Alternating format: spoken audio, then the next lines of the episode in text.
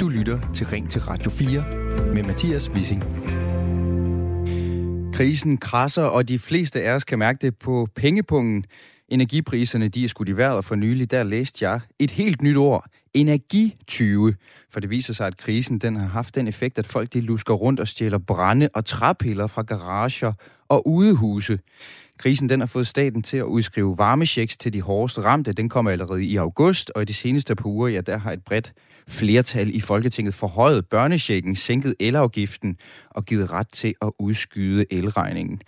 Alt tyder på, at energikrisen og dens konsekvenser bliver et af de helt store temaer under den valgkamp, som er i fuld gang. Statsminister Mette Frederiksen, hun sagde sådan her, da hun udskrev valg. Priserne stiger på alt det, vi har brug for. På mad i supermarkedet, på strøm og på varmen. Den utryghed, det er den vigtigste politiske opgave lige nu. At få Danmark godt igennem krisen. Og under en partilederdebat for nylig, så lød spørgsmålet, er det statens ansvar, at danskerne kan betale deres regninger? Og samtlige partiledere svarede enten ja eller noget midt imellem. Maja Villersen fra Enhedslisten, hun er en af dem, der klart svarede ja. Det er en meget, meget svær situation lige nu for millioner af danskere. Der er så mange, som er bekymrede, når de skal ned og handle og købe rugbrød, mælk og æg. Noget, vi tog for givet før. Det er simpelthen bare enormt dyrt nu, og derfor så skal vi hjælpe folk mere. Og Lars Løkke Rasmussen fra Moderaterne, han tøvede lidt med at tage stilling til det her spørgsmål om, hvorvidt det er statens ansvar, at danskerne kan betale deres regninger. Han lavede sådan en finte på den her ja-nej-plade, som politikerne og partilederne havde, hvor han vendte den midtvej, så det hverken var ja eller nej. Og så sagde han sådan her. Vi kan jo ikke bare stå her og sige, at det er statens opgave at sørge for, at alle folk kan betale deres regninger. Der er jo masser af mennesker ude i det her samfund, som har været begunstiget af, at vi har haft nogle rigtig gode år, og renterne har været lave og har lavet opsparing. Og nu går det så den anden vej, at vi har vind i næsen, og vi så siger til dem, det skal I ikke tænke over. Altså, vi afløfter lige, hvad det koster ekstra. Det går ikke. Og det kan være, at det er noget med min alder at gøre. Altså, fordi at jeg har oplevet det her før, altså som helt ung, med galopperende inflation, med 18% på mit studielån i rente og sådan noget. Og det bliver en tung tid. Og vi kan ikke tegne et billede af, at det får vi bare til at gå væk. Og en anden, som tøvede med sit ja og var lidt enig med Lars Løkke Rasmussen her, det var partiformand i Liberal Alliance, Alex Vanopslagh. Når jeg alligevel ikke bare vil sige ja og sige, at selvfølgelig skal vi hjælpe alle danskere, så er det fordi, jeg tror, det vil være med til at forlænge inflationen. Det vil gøre krisen dybere, og jeg er bekymret for, at vi har valgkamp, mens der er inflation, fordi risikoen bliver, at vi alle sammen lover, når nu skal de ældre have noget mere, og virksomhederne skal have noget mere, osv. osv. Og så kommer vi til at se ind i det der Anker Jørgensen-år, som jeg ikke husker, men som jeg har hørt om. Og i dagens udgave af Ring til Radio 4, der har jeg planket spørgsmålet fra den her partilederdebat på Danmarks Radio, som jeg også spillede et par klip fra. Jeg kunne godt tænke mig lidt flere nuancer på sagen, end et simpelt ja-nej i bedste sendetid på DR gav politikerne mulighed for at have. Derfor vil jeg gerne høre, hvad du mener.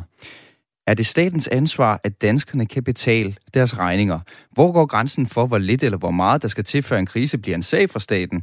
Hvad er balancen mellem almindelig, fornuftig sparsommelighed i krisetider og privilegieblindt froseri, som der altså ikke er råd til, når Ukraine står i flammer og påvirker energipriserne? Hvornår skal vi alle sammen simpelthen bare rykke sammen i bussen, og hvornår skal staten påtage sig ansvaret for, at de hårdest ramte her i landet kommer sikkert gennem krisen? Det er det, vi skal diskutere her i Ring til Radio 4, og du kan ringe ind allerede nu på 72 30 44 44. 72 30 44 44. Du kan også sende sms som altid til 14 24.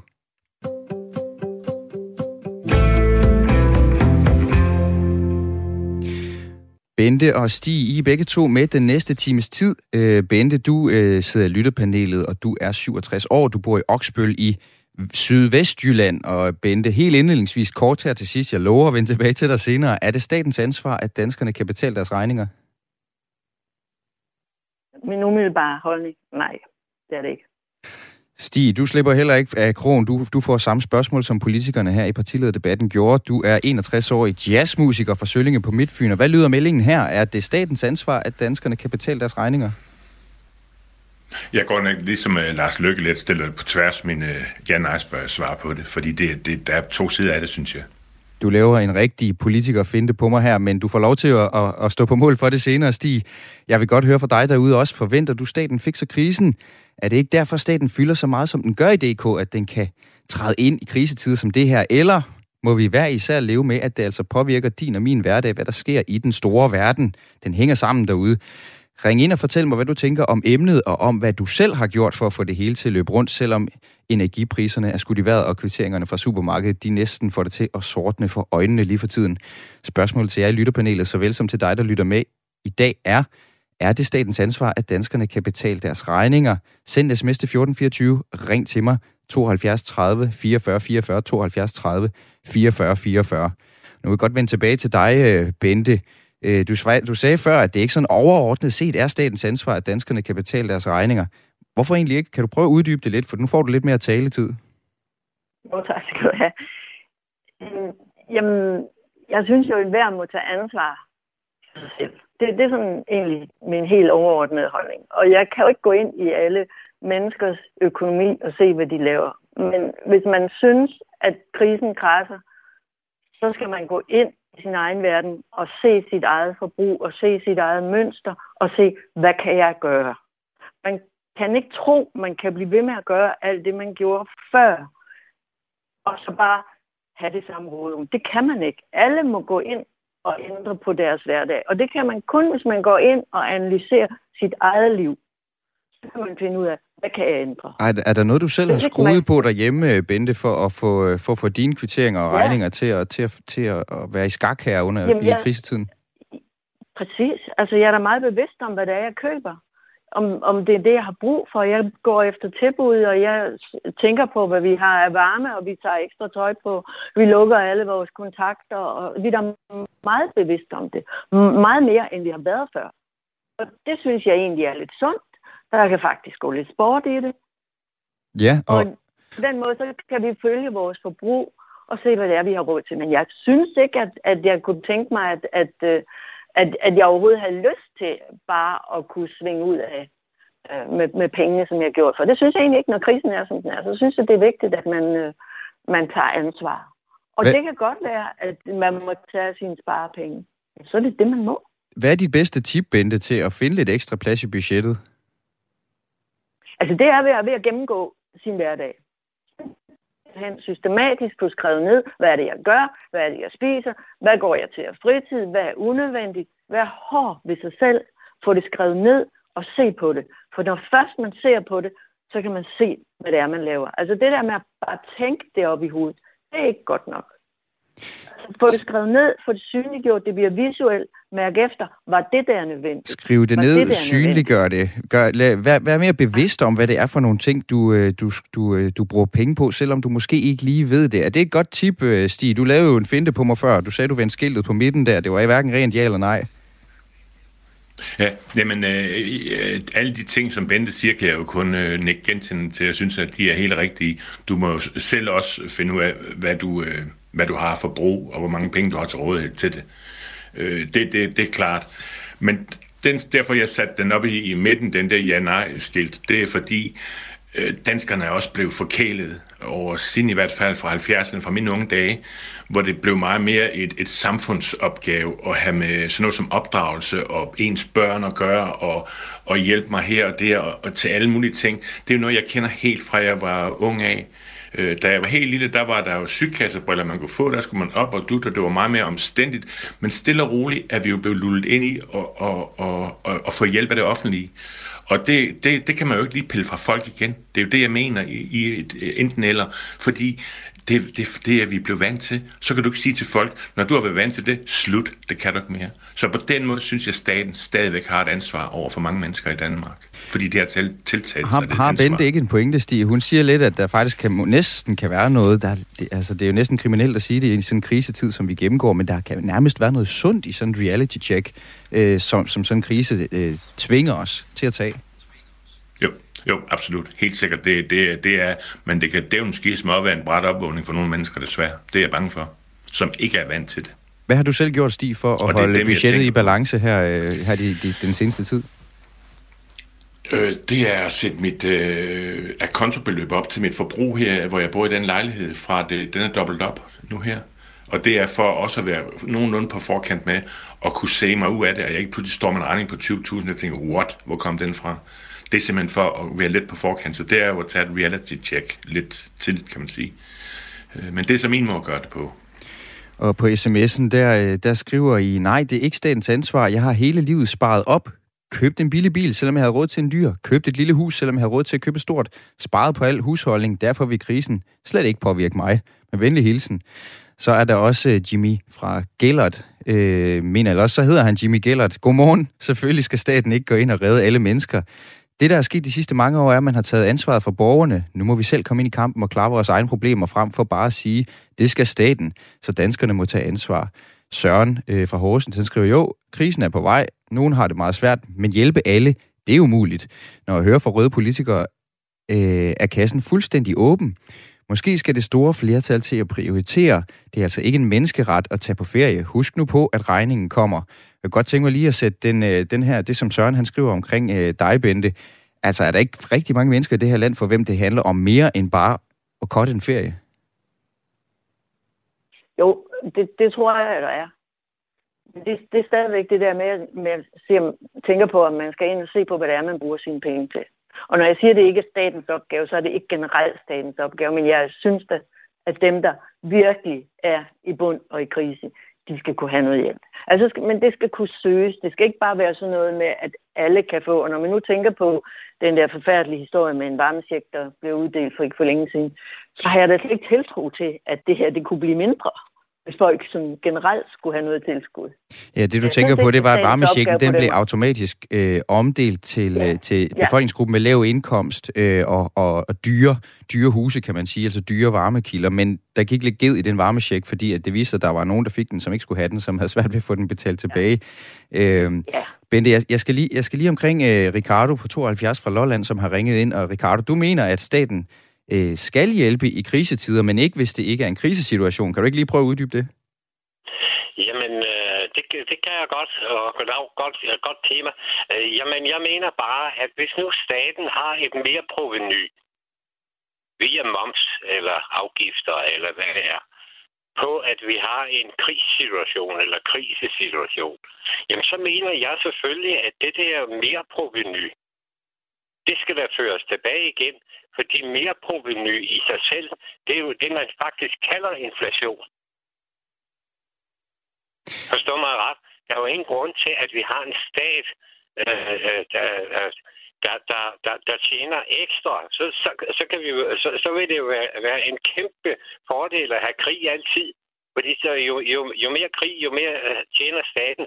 Eller hvis det er for eksempel Mærsk. Altså, jeg har ikke ondt af, at Mærsk tjener penge, men hvis de tjener et mere proveny i kraft af krig, jamen det er jo fuldstændig åndssvagt. Så skal det jo føres tilbage på en eller anden måde. Men Ricardo, er vi ikke allerede på kanten af det her mere proveny? Nu er jeg ikke nogen finansiel ekspert overhovedet, det skal du endelig ikke tro, men fordeler vi i forvejen ikke så mange penge på statsplan til alle mulige ting, som vi støtter, at der ligesom ikke er sådan en ekstra kiste, vi kan række ned i, selvom der faktisk er nogen, der har rigtig meget brug for det lige nu, og specielt når vinteren er på vej? Jo, det kan du vel sige, at vi fordeler. Det er jo rigtig nok. Men hvis nu vi siger, at det er en unaturlig situation, at elprisen stiger 4 gange, nu siger vi bare det, så må momsen jo også være steget 4 gange. Det vil så sige, at det der beløb, den stigning, den skal da tilbageføres igen. For der er der ingen grund til, at altså, jeg har ikke noget mod store afgifter og sådan noget, men det skal bare ikke være i kraft af, at vi har en uheldig situation. Altså, jeg har nær sagt, det er det samme som den der trafik, der foregår med, at der er visse aktier og visse handelsmetoder, der gør, at uanset om det går godt eller det går skidt, så kan du tjene på det. Sådan skal det ikke være. Det skal være, når ting går godt, jamen så skal vi alle sammen, altså, så går det godt, men der er ikke nogen, der skal tjene på andres elendighed. Det er bare det, jeg mener. Tak for indsparket, Ricardo, som altså ringede ind fra Lolland, og god weekend til dig. Ja, og i lige måde. Vi skal have lidt historisk kontekst på det her lige om lidt, men først så skal jeg høre fra dig. Forventer du, at staten fikser krisen, eller må vi hver især leve med, at rudekuverterne i e-boksen bliver lidt varmere, når verden brænder? Spørgsmålet til jer i lytterpanelet, såvel som til dig, der lytter med i dag, er det statens ansvar, at danskerne kan betale deres regninger? Send sms til 1424, ring til 72 30 44 44, 72 30 44 44.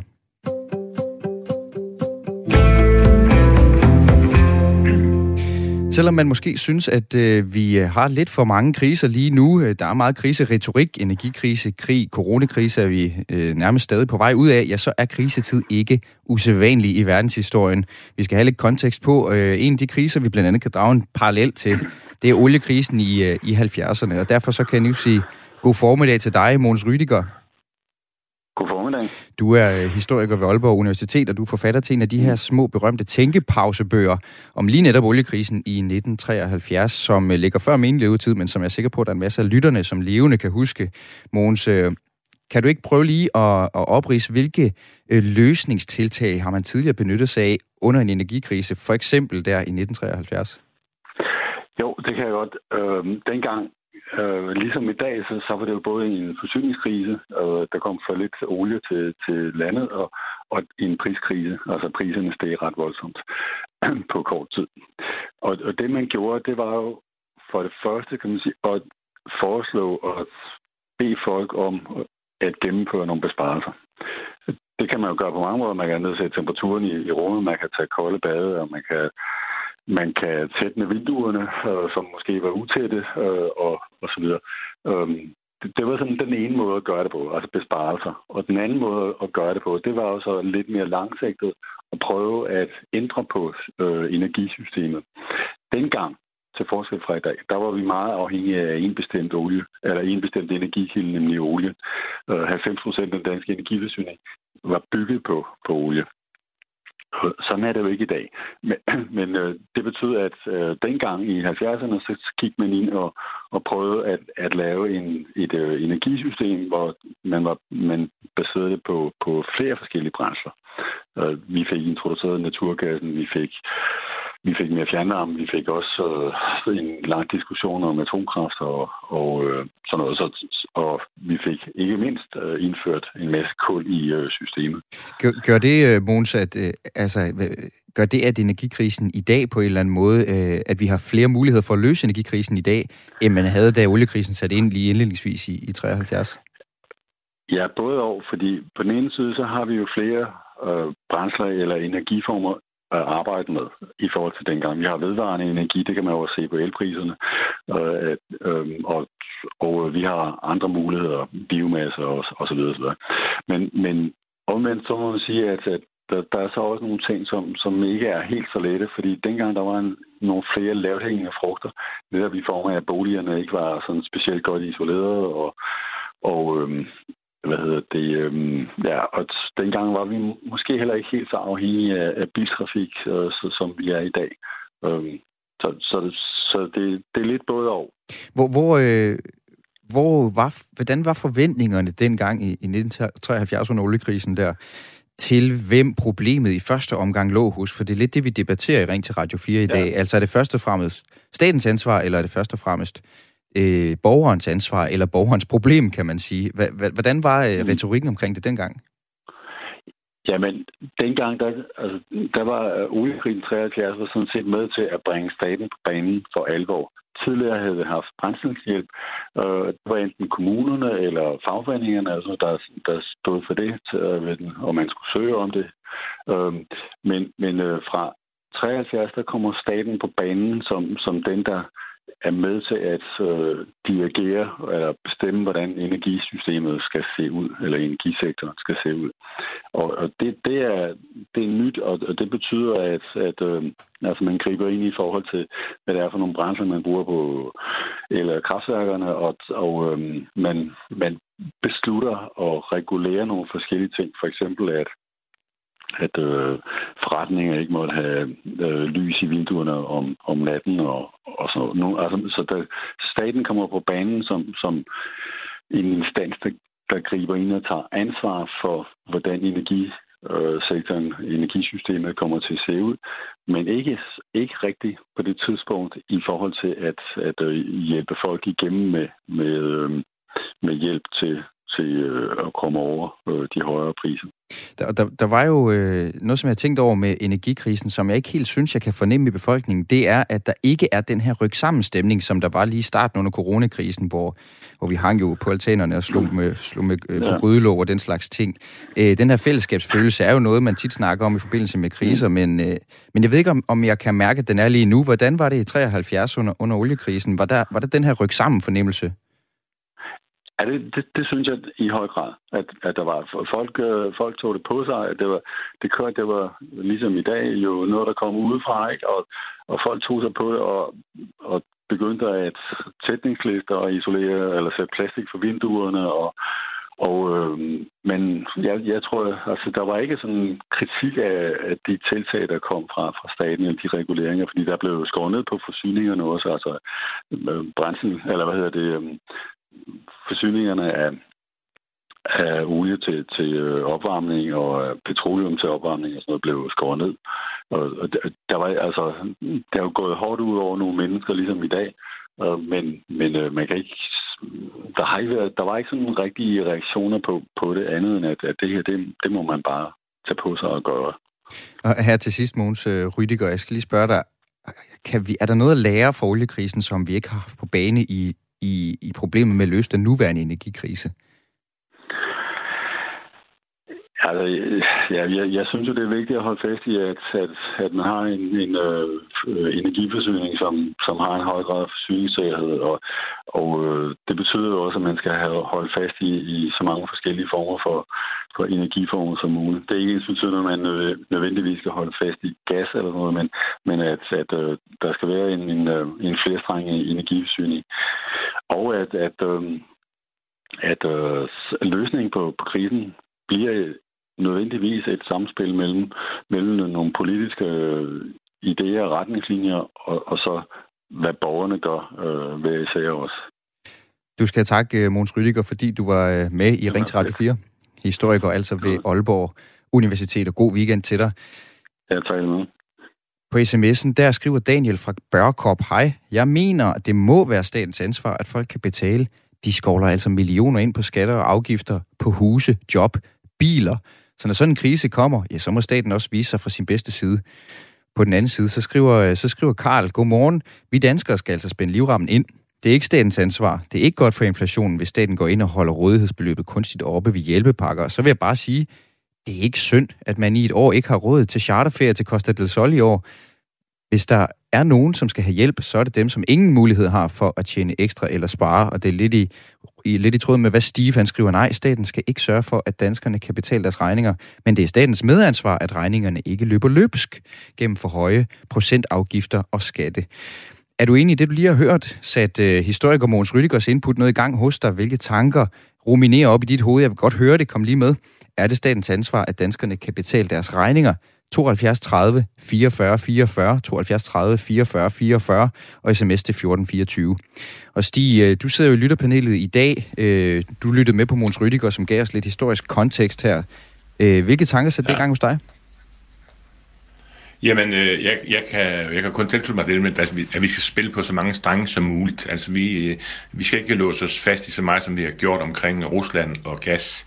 Og så, når man så tager det ind i et perspektiv omkring vores klodes hvordan tilstand på grund af CO2-afbrændingen ud i atmosfæren, så skal vi simpelthen over i nogle helt andre energiformer, sådan noget som el og biomasse og alt muligt. Vi kan ikke holde fast i gas og fossile brændstoffer. Det skal simpelthen væk. Den tid, den er forbi i min verden. Bente, er det her så i tråd med, hvad Stig siger her, en kærkommende anledning til at sige, nu tager vi et par hårde vintre, og så tager vi det store skridt i den grønne omstilling en gang for alle. Nu er anledningen der alligevel. Ja, det kunne det måske godt være. Det kunne det måske godt være, at det var, at man skulle. Ja. Det. Og hvad så med dem, som hvad så med dem, som ikke lige selv går og vælger, om de synes, at de har noget at skrue ned på, og egentlig i forvejen har det rigtig, rigtig koldt? Kommer de ikke lidt i klemme lige kort her før nyhederne? Jeg ved ikke, det er et stort spørgsmål. Jo, det vil de gøre. Der vil altid være nogen, der kommer i klemme, og der skal også være nogen, der kan hjælpes. Det er jo sådan, at ingen kan få hjælp, men der er forskel på, om man. Altså, vi vil tænke på, staten er jo også os alle sammen. Der er jo forskel på, om vi tager den store vifte frem, eller om man går ind og vurderer, hvor det er nødvendigt. Og hvordan vi hjælper dem, Bente, det skal du lige fortsætte med at uddybe for mig efter nyhederne, men jeg bliver nødt til at lige afbryde det her, så vender vi tilbage lige om lidt. Jeg har lige tid til at bede dig om at ringe ind på 72 30 44 44, 72 30 44 44, send sms til 1424. Vi debatterer samme spørgsmål, som partilederne gjorde i DR's debat for Vandrehallen på Christiansborg. Er det statens ansvar, at danskerne kan betale 13 grader?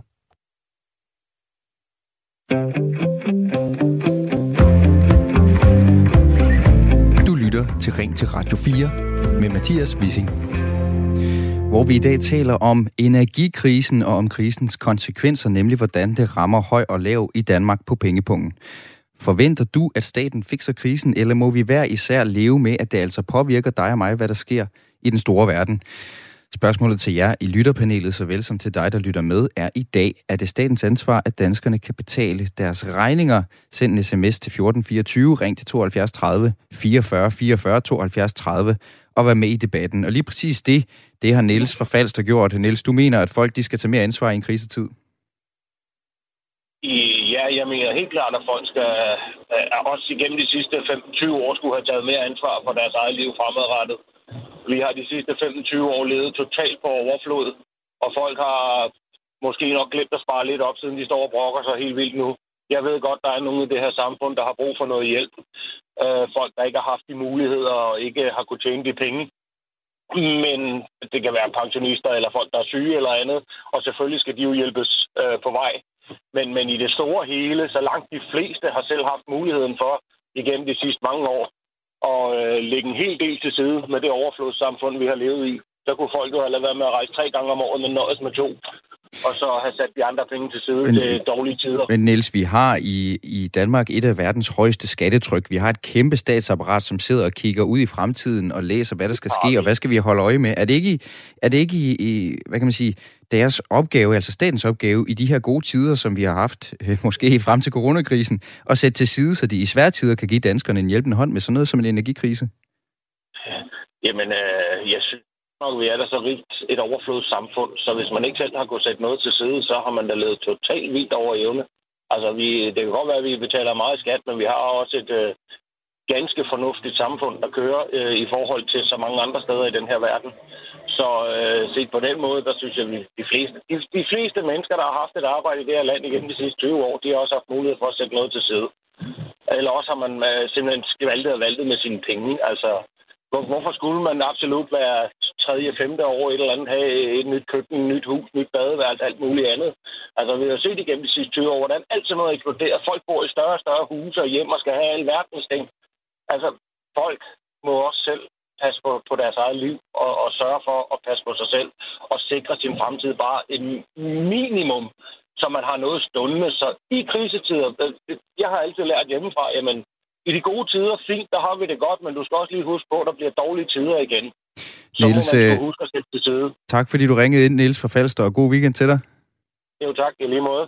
Vi skal lige omkring Lars for skrive på sms'en, fordi han er nemlig enig, det må absolut være os selv, der skal sørge for regningerne, men i stedet for at ændre på afgifter til opvarmning, burde man implementere nedsættelse af afgifter moms på sunde fødevarer, der er hans lille løsningsforslag her. Det giver kæmpe besparelser på sigt til sundhedsvæsenet. Derudover skal vi huske, det er konto, borgerne modtager. Det er ikke fakturer endnu. Og det var altså Lars fra Skrive, som har skrevet ind på 1424. Det samme har Nikolaj fra Struer gjort. Staten kan ikke løse problemerne, kun forværre dem. Det viser alle historier. Se blandt andet, hvordan Hoover og Roosevelt forlængede depressionen med over et årti, skriver altså Nikolaj fra Struer og henviser til noget amerikansk politik. På den anden side af Lars og Nikolaj og Niels, som vi hørte fra her lige før, så skriver Rune ind i et samfund som vores, som er så forbrugerreguleret. Der er det da så absolut statens ansvar, at alle har de rette vilkår for at kunne betale. God dag, hilsen Rune. Og så skriver Lia, hvordan i alverden skal man kunne spare op, når man som pensionist får 9.300 kroner, og man for eksempel i den her måned har 9.000 kroner i udgifter. Jeg har ingen lån eller gæld, det er kun ganske almindelige regninger. Og det er jo altså sms'er ind til 1424 her, ind til mig i Ring til Radio 4 i dag. Du kan også gribe knoglen, så kan du ringe på 72 30 44 44, 72 30 44 44. Det vi debatterer i dag er, om det er statens ansvar, at danskerne kan betale deres regninger. Og Bente, ved du hvad, jeg lod dig hænge lige før, for du var faktisk ved at fortælle noget om, at du synes, at man skulle finde på en løsning, sådan at man selvfølgelig kan hjælpe de svageste i samfundet, dem som har svært ved at komme igennem den her krise, uanset hvad de skruer på, men at det overordnet set stadigvæk er op til os selv at tage ansvar ansvar for krisen. Præcis. Ja. Hvad synes du, man skal gøre? Ja, hvordan kan vi opfinde en god nøgle her? Altså, jeg kan jo ikke sige, hvad kriterier, der skal måles ud fra, men jeg synes, der skal gives mulighed for kommunerne om at kunne hjælpe der, hvor det er. Der er også nogen, og så vil jeg samtidig sige, at det skal så betales af staten til kommuner. For der er også nogle kommuner, der har nogle områder, der har nogle måden vi er befolket på, er jo ikke ens alle steder. Og der er nogle steder, hvor der vil være hårdere ved kommunekassen. Derfor så synes jeg, at det var noget, der skulle dækkes af staten. Men det er noget, man skal søge om. Det er ikke noget, man bare får. Der skal tages nogle individuelle vurderinger. Men Bente, hvordan synes du egentlig, det gik med den her varmecheck for eksempel? Altså, nu ved jeg godt, at den kommer automatisk, men jeg tænker mere på bureaukratiet med at få den tilbagebetalt. Altså, der er jo altid en masse bøvl forbundet med det her med at skulle ind og ansøge, og så skal de ind og tage stilling til det enkelte. Er det overhovedet noget, som vi tror, at statsapparatet og kommunerne kan løfte den opgave, det vil være at sortere de her ansøgninger? Det ved jeg egentlig ikke, men jeg synes stadigvæk, at muligheden skal være der. Altså det må jeg sige. Jeg synes, at der skal være mulighed for dem, der er allersvagest, og ikke kan få det til at hænge sammen, at de skal have en mulighed. Præcis fordi, at det er de her energipriser, der stiger sådan. Jeg synes, måske i alt det, hvor vi snakker om, at vi skal skrue ned for varmen, og vi skal gøre nogle ting, vi glemmer måske også nogle andre ting i vores hverdag, som jeg, fordi jeg er gammel, kan huske. Og det, nu kommer jeg til at tænke på det, fordi at omkring oliekrisen i 73, der lærte vi de korte bade og ikke for varme bade. Og i dag, der bruger vi meget vand. Vi tænder, mig selv inklusiv, vi tænder for den varme hane, når vi skal have noget vand. Og vi lader den løbe. Og det varme vand, det skal varmes op, og det koster penge.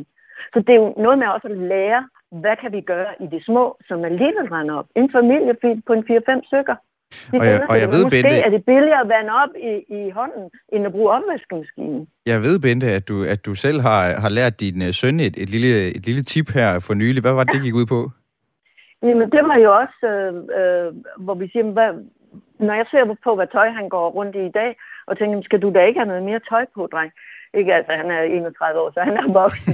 Men han bragte det faktisk selv på bane, hvor han sagde, og nu har vi også besluttet, at vi sidder med tæpper på om aftenen inde i stuen, eller tæpper omkring os, hvis det er benene, vi fryser, og så går vi med sokker eller hjemmesko på. Og så slukker vi alle kontakterne, der ikke er nødvendige at tænde, og ikke noget med lader i diverse stikkontakter. Altså, og det er sådan almindelig fornuft. Man kan også måske prøve at aflæse, hvad er det egentlig, jeg bruger om en uge i strøm? Og så simpelthen er det lige pludselig følge sit forbrug. Simpelthen bruge lidt energi på at sætte sig ind i sit eget forbrug. Tak skal du have, Bente. Ja. Jeg vender tilbage til det lidt senere. Men jeg skal lige opfordre dig, der lytter med til at ringe ind også. Den her energikrise, den har nemlig også fået en række hjælpeorganisationer til at råbe vagt i gevær, fordi at der er altså nogen ressourcesvage i samfundet, som har enormt svært ved at få enderne til at mødes. Og hvad så er spørgsmålet? Hvordan får vi dem sikkert igennem krisen? De her stigende priser på særlig mad og energi, de truer med at knække flere og flere danskers budget midt over, og Røde Kors melder om enorm pres allerede nu på maduddelinger, og det er altså i Danmark, vi taler her. Et bredt flertal i Folketinget, de forhøjede jo så sent som for et par uger siden børnechecken, de satte elafgiften ned, de sagde, at du kan afvente med at betale din elregning, og du får en afbetalingsordning. Men er det nok? Skal staten gøre mere, eller skal vi være især tværtimod indstille os på, at vi får en kold vinter, vi skal have lidt mere tøj på, og sådan er det bare, når verden brænder. Ring ind til mig på 72 30 44 44, 72 30 44 44. Godt sende sms på 1424. Er det statens ansvar, at danskerne kan betale deres regninger? Det er det, vi taler om i dag.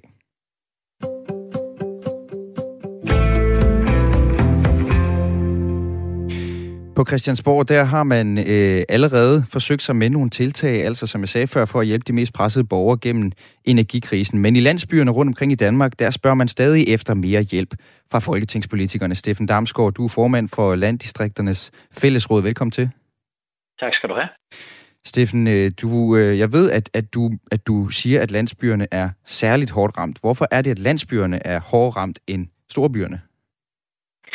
Jamen, det var der så sent som i går analyser, som blandt andet Finans Danmark har været med til at udarbejde, der viser, at varmeprisen den er generelt højere, når vi kigger i landdistrikterne, og det vil sige både i det åbne land og i de små landsbyer, der hvor der ikke er fjernvarme. Så der er også nogle af de steder, hvor de små fjernvarmeværker er prisen højere, end hvis man kommer til de større byer, hvor man har en anden energisammensætning og har noget billigere varme og kan producere.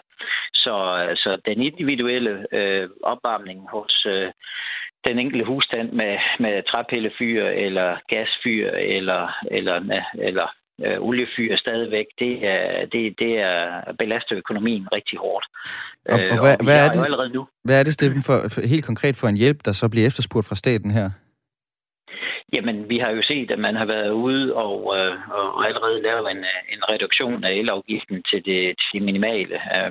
Der har også været forslag ud om at gøre det tilsvarende, når vi taler naturgas. Man kunne jo vælge at gøre det både på naturgas og olie for at i en tidsbegrænset periode for at imødekomme folk, der også har andre opvarmningsformer. Man kunne jo have haft en ideel ønske om, at man havde gået ind og arbejdet med den løsning, som man kigger på i EU-regi, og det er simpelthen at lægge en makspris ind på varmeprisen, eller energiprisen. Og det er jo også løsninger, som er væsentlige at forholde sig til. Men ellers så handler det om at få afgifterne væk, og så hjælpe dem til omstillingen. Det vil sige, der hvor man har træpillefyr, der hvor man har naturgasfyr, der hvor man har oliefyr, at der gælder det om at få dem ud af vagten, kan man sige, og så en varmepumpe ind, eller noget jordvarme, eller det kan også være nogle alternative nærvarme løsninger, termonet, hvor man også har en form for kollektiv varmeforsyning. Så få de alternativer ind, som er billigere at drifte og giver en billigere opvarmning. Stadigvæk ikke så billig som i byerne, men at det bliver mere overkommeligt. Men det er investeringer, som ikke alle kan håndtere. Og det næste er jo så også, hvor hurtigt kan man gennemføre den her transformation eller den omstilling. Steffen Damsgaard, der er en del på sms'en, som har skrevet ind i løbet af i dag, som ikke er helt enig i, at det overhovedet er noget, staten skal blande sig i. Marcelino skriver, hej, ingen dansker ved, hvad fattigdom er. Det er en god læring. Det er sundt at prøve at bide i et surt æble. Hvad er konsekvenserne for dig at se, hvis landsbyerne ikke får den ekstra håndsrækning, altså som det bliver opfordret til fra en lytter her for eksempel, at sige, det er ikke noget, staten skal ind i? Jamen, det er jo folk, de går fra hus og hjem. Det ser vi allerede. Der er folk, der i første omgang vælger at flytte ud af lejemål og prøver at se, om man kan finde sig et billigere lejemål et andet sted. Der er folk, der ikke kan få betalt de udgifter, der er. Hus, der går på tvangsauktion. Folk, der skal prøve at finde, måske med det offentlige hjælp, et sted at bosætte sig, hvor man ellers selv har kunnet håndtere det. Så det vil blive en markant del, der er ude i så store problemer, at man simpelthen går ned med flaget økonomisk og må gå for huset. Og det er jo, hvis vi skal tage den der med, at man ramt hårdt på landet, nu taler vi omkring energipriserne. Det næste er jo også for lige at sætte det lidt i en kontekst med dagligvarebutikkerne. Det er jo ikke sådan, at det er en af de 4 butikker, du kan nå inden for 1 kilometer eller halvanden, der står til at lukke. Det er jo den sidste butik i byen, hvor der er flere eller mange kilometer til den næste butik igen. Og for ældre og seniorer, der ikke er så mobile, så har det en stor betydning. Vi ser også med kommunerne og regionerne har store udfordringer med brændstofpriserne. Man taler om at lukke måske op mod hver 7. busrute, eller i hvert fald beskære dem kraftigt. Det er jo også den del af befolkningen, der ikke er så mobil, der er afhængig af busser. Og sådan kan man blive ved. Ja, det sætter altså ringe i vandet, som du siger her, Steffen Damsgaard, den her energikrise. Nu skal jeg lige spørge dig som her til sidst kort formand. Du er formand for Landdistrikternes Fællesråd, så du taler jo også din sag, men kan du ikke lige, altså hvorfor er det så vigtigt, at de små landsbysamfund i det hele taget består under krisen? Fordi man kan sige, de kan vel bygges op igen, når priserne engang bliver normaliseret. Altså hvorfor er det så vigtigt, at de her landsbysamfund, de får den håndsrækning, så de overlever? Jamen, det er jo ikke det, der kommer til at ske, at så kan de bygges op igen. Det kommer ikke til at ske. Vi så lidt af det samme under den seneste finanskrise i 2008, og de efterfølgende virkninger af folk flyttede fra områderne.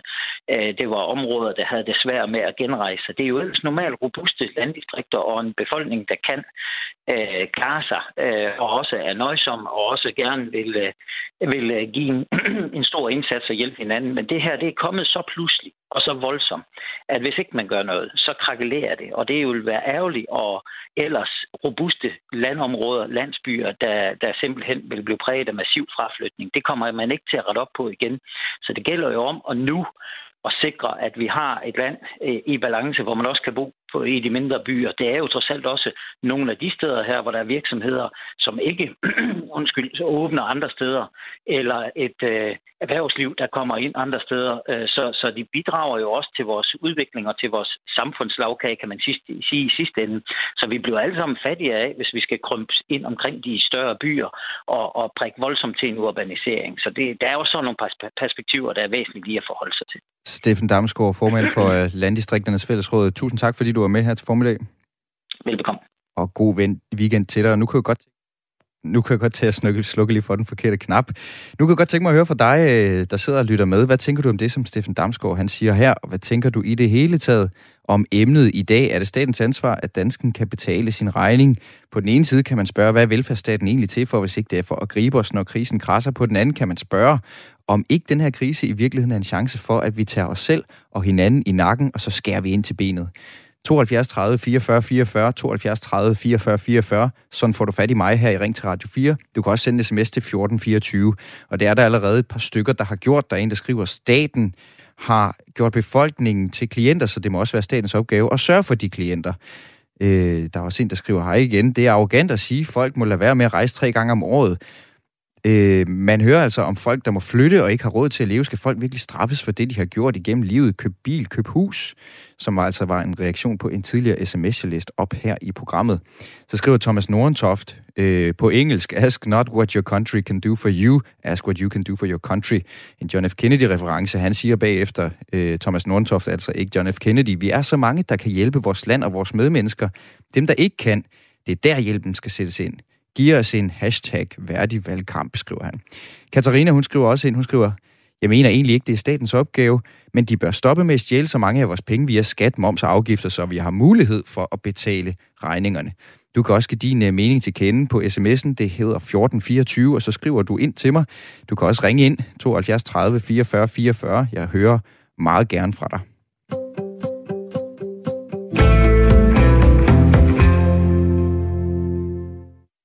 Og nu kunne jeg godt tænke mig at komme med et lille ekstra indspark, som kommer fra DR's hjemmeside. De har nemlig haft et par journalister ude at besøge Trine Juhl, som er førtidspensionist, og hun er altså på grund af energikrisen set sig nødtaget til at fyre med ulovlige affaldsbrænde. Hun siger sådan her, prøv at høre et lille klip.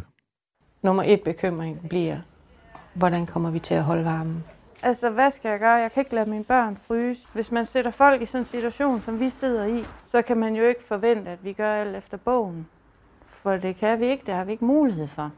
Og det er altså netop for at gribe borgere som Trine Juhl her, at der er rigtig mange hjælpeorganisationer, som også opfordrer til, at staten laver nogle hjælpepakker, så de mest udsatte borgere, de kan få hjælp til at komme igennem vinteren. Stig, hørte du med på, hvad Trine Juhl hun siger her? Det her med, altså, de kan altså ikke selv gøre for den situation, de sidder i. Hvad skal de egentlig gøre? Ja, det hørte jeg. Jeg hørte godt med på det. Jamen,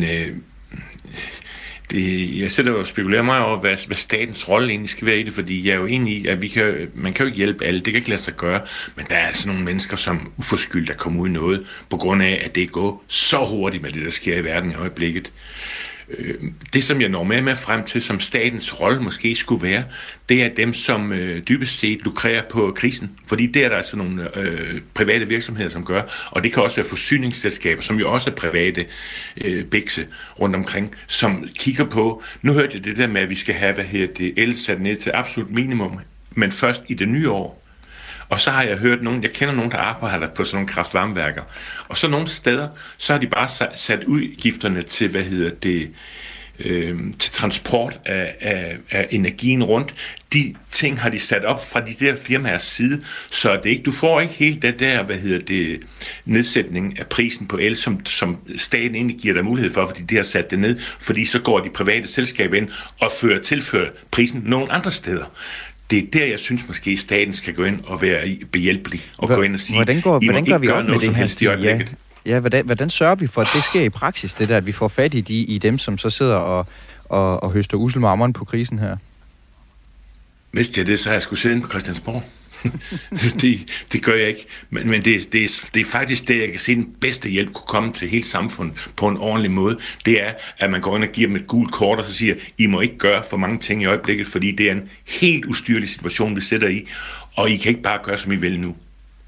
Og jeg skal det er min tanke. Jeg skal lige omkring Erik, som har ringet ind fra Skov Lunde. Han mener nemlig, at vi har simpelthen bare et for stort forbrug, og der kan altså findes en god del af kagen allerede der, og at staten derfor ikke skal ind og hjælpe sådan bredt set. Kan du ikke prøve at uddybe det, Erik? Det kan jeg godt. Vi har haft et alt for stort og uansvarligt forbrug i mange år. Det er ikke noget nyt. Og det kommer klimaet til at betale for nu. Nu skal vi selv til at betale en større andel af den pris. Så det er jo fornuftigt nok, og så bliver vi jo nødt til at nedsætte vores forbrug. Det gør alle, eller langt de fleste skal gøre det. Og så er der rigtigt, at de nederste i samfundshierarkiet, dem der tjener mindst, de har brug for hjælpende hånd. Men hvis man tjener en husstandsindkomst på 40.000 eller derover, så har man ikke brug for hjælp. Så skal man klare sig selv. Og så kan man sætte sit forbrug derefter. Jeg har fået en sms ind fra Niels M. fra Jursland. Han skriver, det er helt klart statens ansvar. Problemet er bare, at vi selv har valgt varmen og klimadan. De to herrer mener ikke, de har ansvar, og løsninger har de slet ikke. Tænk blot på lån til den energiregning. Det er bare ikke ok for det fattigste segment. Hvordan har du det med den her vinterhjælp, som det hedder, den pakke, der allerede nu er kommet, Erik, hvor man jo siger, at vi hjælper os med noget, for eksempel en forhøjet børnecheck, en sænket elafgift, og at du kan vente med at betale regningen. Kan det gøre en forskel, det her, eller skal vi simpelthen gribe i egen barm? Er det der, det i virkeligheden kommer til at blive løst, den her energikrise? Ja, nu skærer du det meget kraftigt op, fordi jeg sagde, at de nederste i hierarkiet, altså dem, der tjener mindst, eller dem, der har mindst, de har reelt brug for hjælp, fordi de har mange gange husleje eller en boligudgift, de ikke kan betale, hvis der kommer prisstigninger. Men hvis man har en husstandsindkomst, på 40.000 eller derover, så har man ikke brug for hjælp. Så kan man regulere sit forbrug, og mulighed for at regulere sit forbrug. Så må man da være at rejse, så må man da være at købe nyt tøj, så må man da være at tage et bad hver anden dag, og de fleste af dem har ikke brug for at tage et bad hver dag. De kan sagtens vente med at bade en gang hver tredje uge, hvis man ikke har et beskidt arbejde. Hvis man har et beskidt arbejde, så er der noget andet, men så kan man gå i bad på arbejde. Hvis vi nu skal hjælpe politikerne her, Erik, hvis vi er heldige, der sidder en politiker og lytter med og får en god idé på baggrund af det, du siger, altså, hvordan skulle det i praksis fungere? Skulle man, skulle den komme automatisk, den her varmecheck, hvis man nu har en indkomst under 40.000? Eller hvordan tænker du, at man vil kunne gribe det an, politikere, hvis man simpelthen vil skrue på nogle knapper allerede fra i morgen? De oplysninger med husstandsindkomsten, det har man allerede inde i systemet, og så er det er ikke det samme som de der BBR-oplysninger, hvor man gav varmehjælpen. Men de der husstandsindkomster, der har man inde i BBA eller inde i systemet, så det er bare at bruge de oplysninger, man har der, så sende ud på kontoen. I et digitaliseret land, det kan sagtens det bare. Der var forklaring på det andet. Det var fordi, det var BBR med det, og de der oplysninger, man havde, de var 20 år gamle. Ja vel, ja. Så det var det med varmechecken, du henviser til? Ja. Og de her husstandsindkomster, den bliver opdateret hver år. Tak, fordi du ringede ind, Erik. Jeg skal lige have bolden sendt over omkring Karl. Han ringer nemlig ind fra Vojens. Og Karl, du mener, at staten har et ansvar, når det er dem selv, der rent faktisk har påført prisstigningerne. Kan du ikke lige prøve at forklare, hvad du mener med det? Jo, gennem sanktionerne har staten påført de prisstigninger, vi har. Jeg har selv importeret 500 tons træbriketter fra Hvide Rusland, og der er kommet masser af træpiller fra Rusland og Hvide Rusland. Og når vi så laver sanktioner, så er priserne steget til det tredobbelt. Det vil sige, at en almindelig pensionist har 100 kroner med per dag i udgift til træpillefyring, og derfor skal staten selvfølgelig kompensere med 6.000 i varmehjælp til alle træpiller og træbriketbrugere også, fordi det er statens skyld, at priserne af sten, på grund af, at vi har lavet de sanktioner, som jeg mener i øvrigt, de skal fjernes hurtigst muligt, så vi kan få fredsforhandlinger i gang. Vi skal fjerne alle sanktioner mod Rusland, så vi kan få normal tilstand igen. Men er det jo ikke netop noget, man har gjort for at sætte en kæp i hjulet for Vladimir Putin derovre? Jo, men det rammer os selv meget hårdt, det rammer Putin. Og jeg har rejst i Ukraine og ved Rusland og Rusland. Jeg har ingen fjender nogen steder. Vores økonomi blev total, og vores værd er blevet totalt ødelagt af de sanktioner. Og vi risikerer at få en atombombe på Rødhuspladsen. Jeg synes simpelthen, vi skal komme i gang med at kæmpe for fred, i stedet for at kæmpe for krig. Karl, tak fordi du ringede ind, om end det var med på en lidt dyster note her mod slutningen, men jeg sætter pris på dit opkald. Jeg skal lige have sendt bolden forbi Stig og Bente. Jeg sidder i lytterpanelet i dag, og vi nærmer os klokken 10. Bente, har vi overset en blind vinkel helt kort her til sidst? Jeg synes ikke, vi har overset den. Jeg synes bare, at der er mange... Vi er lidt klogere af at høre det her program, fordi der er mange forskellige meninger, og det skal jeg jo lige fordøje. Og se, om jeg kunne ændre lidt på mit, eller om der var noget, som jeg tænkte, aha, det havde jeg ikke helt tænkt. Så du har lidt indhold at gå på weekend med? Det har jeg. Ja, det er jeg glad for at høre. Og Stig, er der noget særligt, du tager med hjem fra debatten i dag, helt kort? Ja, det er den der med, hvad statens rolle skal være, om den skal være direkte... babyplejer, eller den skal være dommer, og der synes jeg, den skal mere end at være en dommer i hele situationen, og give nogle gule kort, hvor det skal gives. Det synes jeg vil være det bedste. Jeg siger, at de lidt mere styre, hvem må gøre hvad. Jeg vil sige kæmpe stort tak til begge to, Stig og Bente, fordi I var med i Ring til Radio 4 i dag. Jeg vil bekomme. Selv tak. Og jeg skal også selvfølgelig sige tak til dig, der har lyttet med, og tak til alle jer, der har skrevet og ringet ind. Ida Sofie Selrup, hun er tilbage i værtsstolen her på Ring til Radio 4 på mandag. Først så er der nyheder, og dem får du fra Henrik Møring. Klokken er 10. Fortsat god fredag.